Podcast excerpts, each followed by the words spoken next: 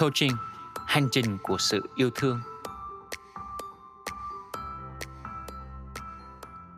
Huấn luyện và đào tạo khác nhau thế nào?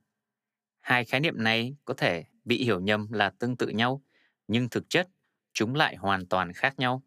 Vậy, cơ bản coaching và training khác nhau ra sao?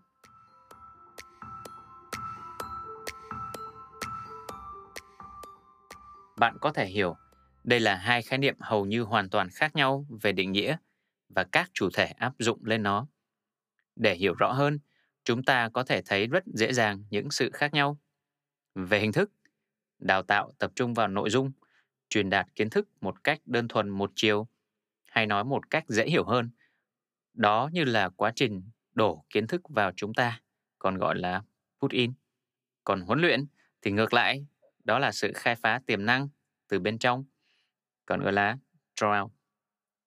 Như vậy, từ cách thức, hai quá trình trên đã khác nhau hoàn toàn. Một bên là bơm, còn bên còn lại là rút.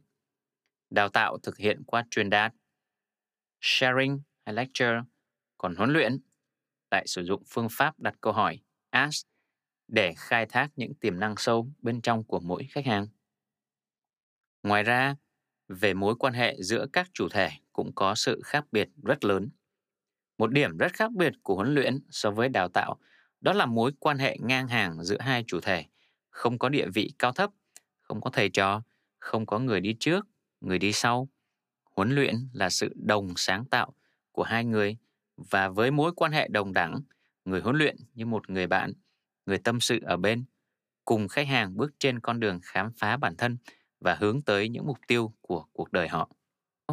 Để có thể bên cạnh và chia sẻ cùng khách hàng, người huấn luyện sẽ sử dụng những quy trình riêng và hầu hết trong số ấy, phần lớn là lắng nghe khách hàng.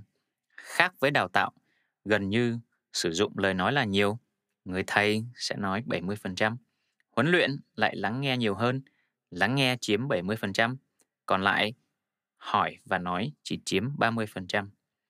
Huấn luyện viên tập trung vào nhu cầu của khách hàng và sử dụng câu hỏi trong buổi huấn luyện.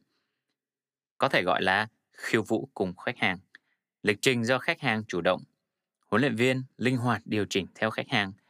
Còn đào tạo xuất phát từ những bài giảng được chuẩn bị từ trước của người thầy, người trainer. Chính vì những khác biệt trên mà sứ mệnh đối với một huấn luyện viên chuyên nghiệp đó là làm sao có thể khai phá tiềm năng bên trong của khách hàng và biến họ trở thành một phiên bản hoàn hảo hơn chính bản thân họ trước khi đến với huấn luyện viên.